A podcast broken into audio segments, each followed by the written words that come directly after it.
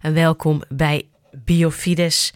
Ja, in deze coronatijd is het niet verwonderlijk dat het toch nog het onderwerp is wat we ook hier in Biofides weer opnieuw eigenlijk uh, ja, willen behandelen. En dan met name uh, datgene wat opgevallen is aan Vincent Kemme. Welkom in de uitzending, Vincent. Dankjewel dat ik bij je mag zijn. Ja, want jullie zitten thuis uh, in België nog meer in quarantaine dan wij, heb ik het uh, idee.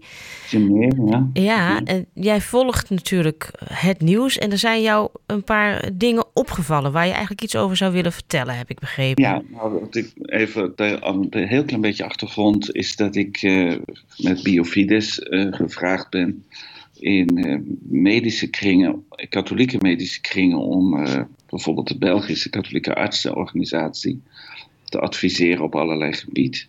En dus zijn medisch-ethische kwesties zijn altijd uh, ja, liggen vooraan in het aandachtsgebied. Mm Van uh, mijn eerste belangstelling betreft eigenlijk meer de relatie geloof en, en verstand of wetenschap en reden en zo.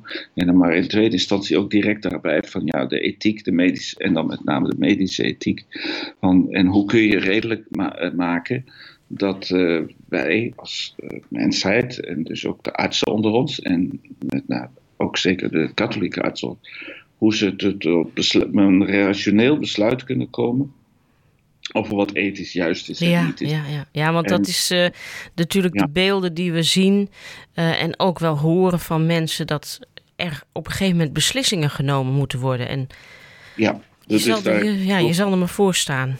Ja, dus dat geldt voor heel veel zaken. Hè? Dus ongewenste zwangerschappen en mensen die vreselijk afzien in hun, op hun sterfbed en noem maar op. Allerlei situaties waar we ons ook, en het idee van biofides om, om in een redelijk uh, debat, om het zo te zeggen, na te gaan uh, wat, uh, wat, wat juist is om mm -hmm. te doen. En dat wordt enerzijds geïnformeerd door zuivere wetenschap. En anderzijds ook geïnformeerd door wat, wat God daar ooit over gezegd heeft. En nog zegt door ja. de kerk heen. Of door, en, en dan mag, en dat is voor onze tijd heel belangrijk, of dat wat de kerk zegt ook redelijk is. En dat is wat mij altijd het grote centrale thema is. De reden is de plaats waar geloof en, en uh, empirische wetenschap, dus medische wetenschap bijvoorbeeld, bij elkaar komen. En je zult dus nooit een tegenstelling kunnen aantreffen tussen geloof en, uh, en wetenschap, ook niet op het ethische vlak. Dat is even in de grond, even heel kort te kaderen. Nou, tegen die achtergrond uh, word ik natuurlijk ook geconfronteerd met uh, beelden uit Noord-Italië en andere plaatsen in de wereld, waar intensive care afdelingen, en dat dreigde in Nederland en België ook het geval te zijn, overspoeld worden ja. door patiënten, zodanig dat niet alleen bedden, maar ook beademingsapparaten enzovoort, dat men op een gegeven moment voor keuzes komt te staan. Ik herinner, we herinneren ons waarschijnlijk allemaal wel de beelden die op televisie ook geweest zijn van, van uh, verpleegsters uit Noord-Italië die uh, behoorlijk aangedaan waren, omdat ze dus moeten kiezen tussen patiënten. Ja, ja. En omdat er gewoon geen middelen zijn.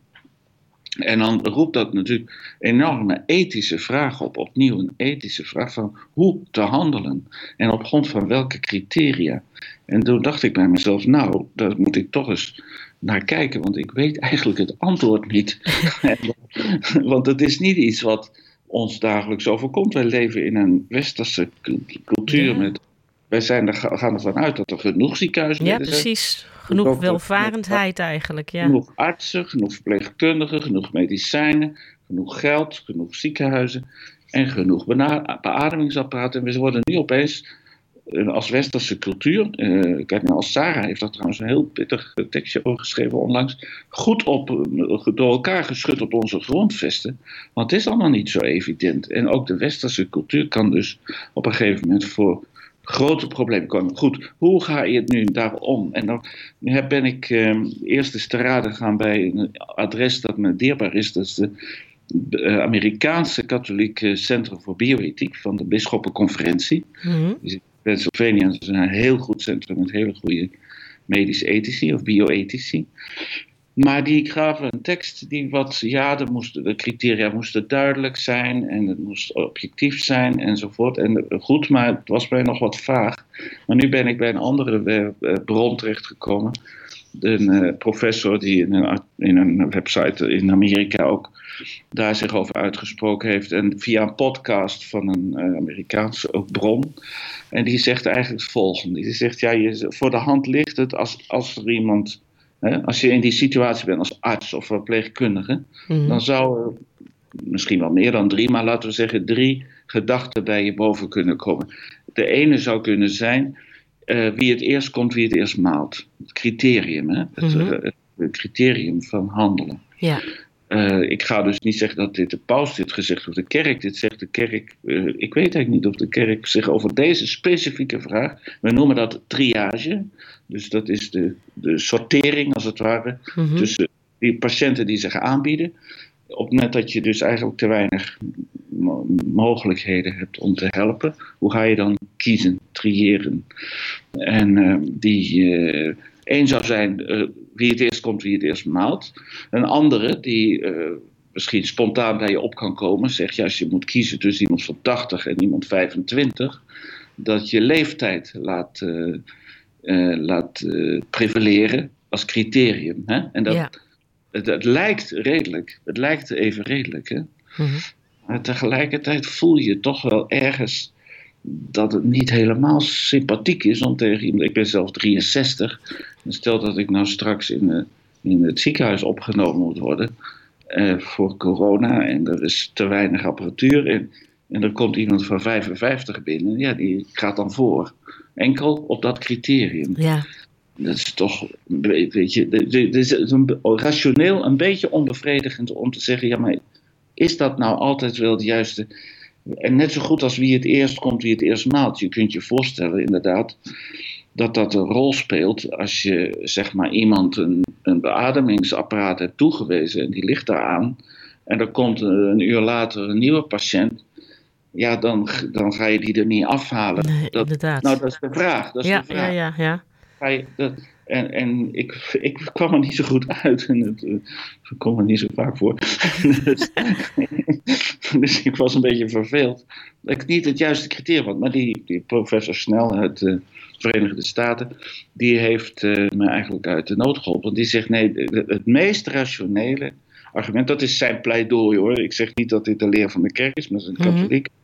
Die zegt, uh, die zegt op grond van gezond verstand. Kijk, het, het aardige van van ons katholieke geloof is dat het rationeel is, dat het redelijk is. En omgekeerd kun je dus eigenlijk ook zeggen, als iets redelijk is, dan is het ook katholiek. Ja, ja. Dat, dat wil, als je dat bij de VARA of bij de NOS gaat vertellen, stijgen ze, dan vinden ze daar geloven ze helemaal niks van.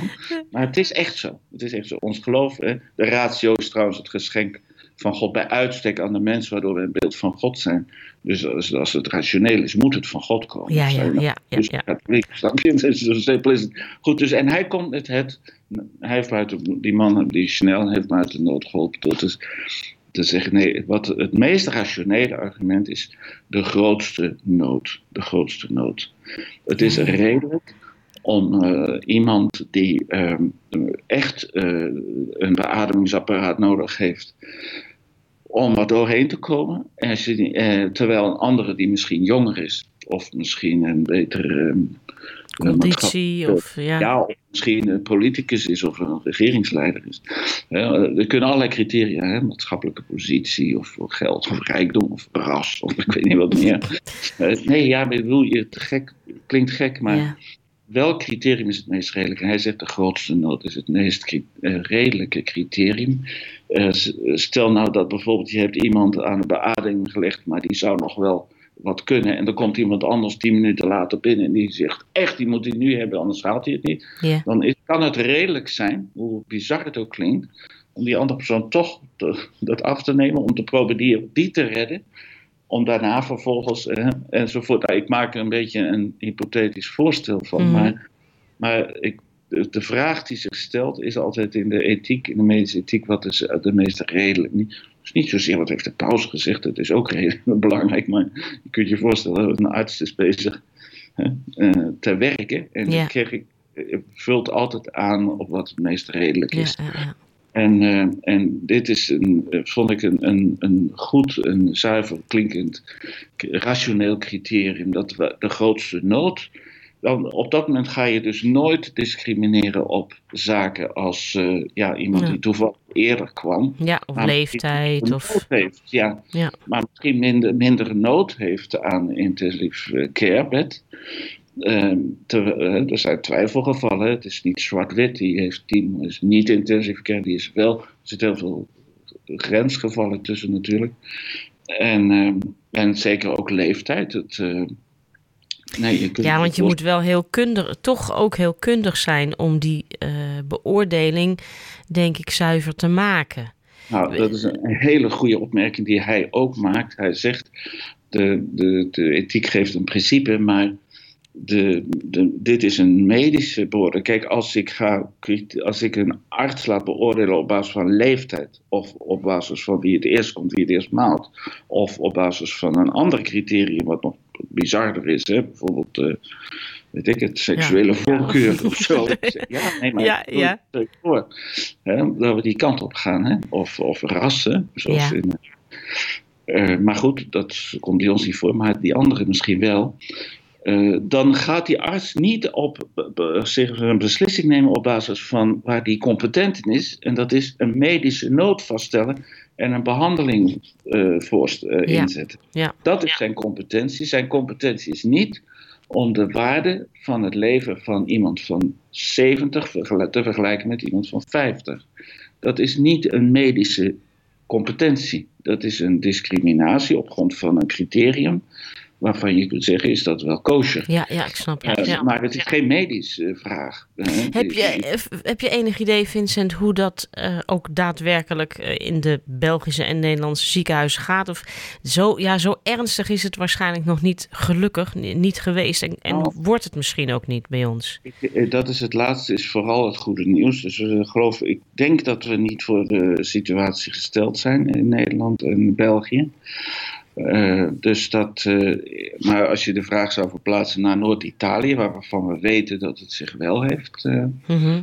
gedaan, dan vermoed ik dat heel veel mensen intuïtief, artsen en verpleegkundigen, dus misschien niet langs radio, naar, niet naar Radio Maria geluisterd, maar die, die, die, die intuïtief toch wel de juiste keuzes maken. Eh, Kijk, als jij als arts twee patiënten voor je hebt, waarvan de ene in nood is, maar de andere in acute nood, dan denk ik dat de reflex is, ongeacht wie het is, dat je gaat naar de persoon die in acute nood Ja, is. ja, ja, precies. Dus Ja. het criterium van de nood.